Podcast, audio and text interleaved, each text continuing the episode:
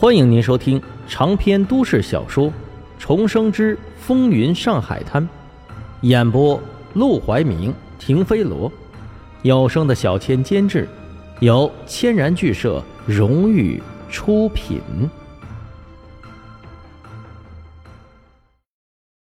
第九十七章：两万块钱摆平。这群砸场子的都是普通的流氓罢了，遇到厉害一点的流氓还要看眼色。更不必说配枪的巡捕了。要知道，巡捕也是分三六九等的。一般的巡捕只有哨子和警棍，能够配枪的都是巡捕里头有权有势的人物。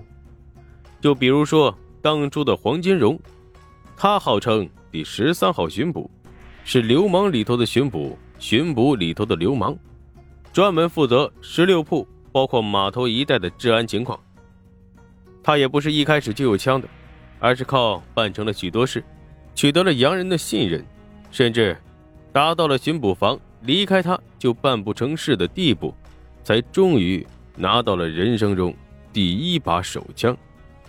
连大名鼎鼎的黄金荣当初能拿到枪都是如此艰难，更不必说这些巡捕了。但是，现在黄金荣身份非凡。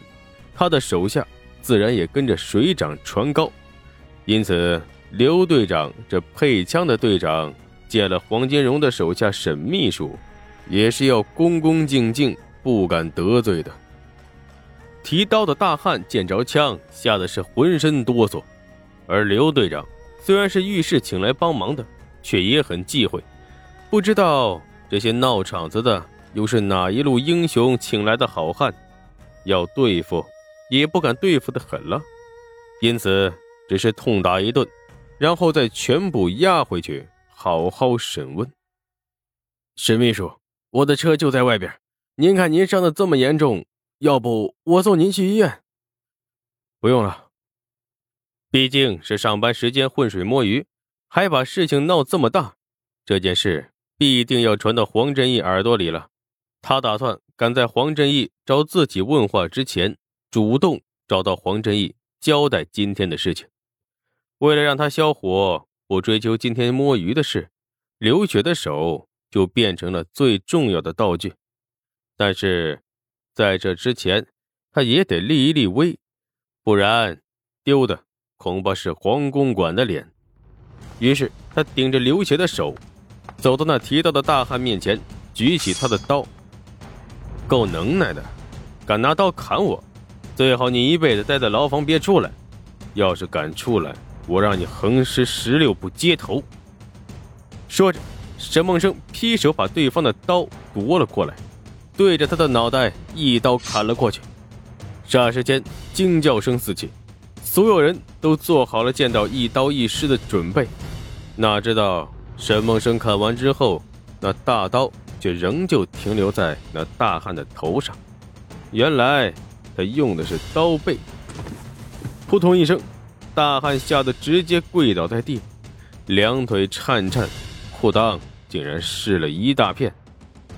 沈梦生把刀扔在地上，转身又走到浴室边，看着还泡在里头那个汉子，面无表情的出来。汉子咽了口口水，看了眼后面持枪的巡捕，意识到这些巡捕。都是沈梦生的人，不敢造次，只能顺从的从水里哗啦一声爬上了岸。哪知道他刚爬上来，沈梦生抬起一脚就朝他的脑子踹了过去。又听扑通一声，那汉子又掉进了水里。沈梦生蹲下身，双目冷冷的瞪向充满恐惧、一声都不敢吭的汉子。那小子是听了你的命令才砍我的。他的账我以后再算，你的账我现在就要算。一听这话，那汉子吓得也都快要尿出来了。呃呃，沈秘书，不，沈哥，我也是受人之命，不是不是故意的，你你就饶了我吧。要不，你你也用刀背砍我一刀。沈梦生笑了，举起到现在还在流血的手，我的手变成这样。你就让我用刀背砍你一刀。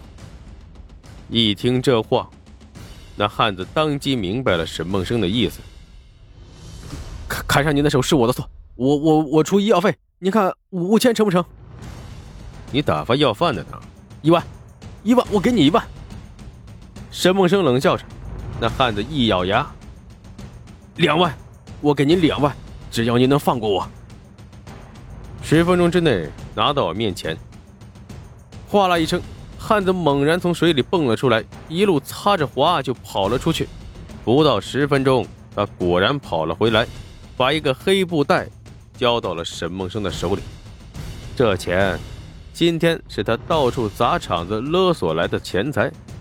当然，一共加起来根本不止两万，这只是其中的一部分。但沈梦生不会蠢到把人逼上绝路，抢人钱财，意思意思的拿一些，摆出沈秘书的架势，别让黄公馆跌了份儿就差不多了。他从里面随便拿出厚厚的一沓子，交给刘队长：“好好审，审明白之后，记得跟我说一声，我总得知道到底是谁瞎了眼，敢砍到老子头上，还想要杀人灭口。”刘队长。本来就对沈梦生十分的恭敬，拿了他这沓子钱，更是笑得亲切无比，甚至把沈梦生当成了亲弟兄。你放心，这刀砍在您手上，那就是砍在我头上，我肯定给您查个水落石出。浴室的老板站在一旁，听着他们的对话，是欲言又止。这好像是他的浴室吧？闹的。好像也是他的场子吧？怎么现在搞得好像是那位沈秘书是这间浴室的主人似的？万事还得先向他交代。处理好这边事情，沈梦生见好就收，和阿广穿好衣服就开溜了。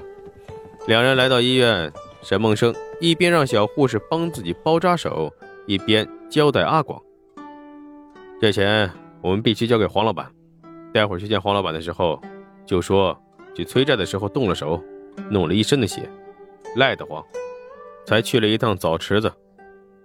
阿广一边听一边呵呵的笑：“你笑什么？明明才来两个月不到，怎么表现的比我还老油条？上道的够快呀！”沈梦生闻言也无奈的笑了，他是形势所迫呀。今天在浴室，如果阿广能帮得上忙。他也就不用出头了。可是阿广一副被吓懵的样子，他要是不出头，到时候丢了黄公馆的脸，自己前段时间的表现，在黄金荣和黄振义的印象里就要大打折扣了。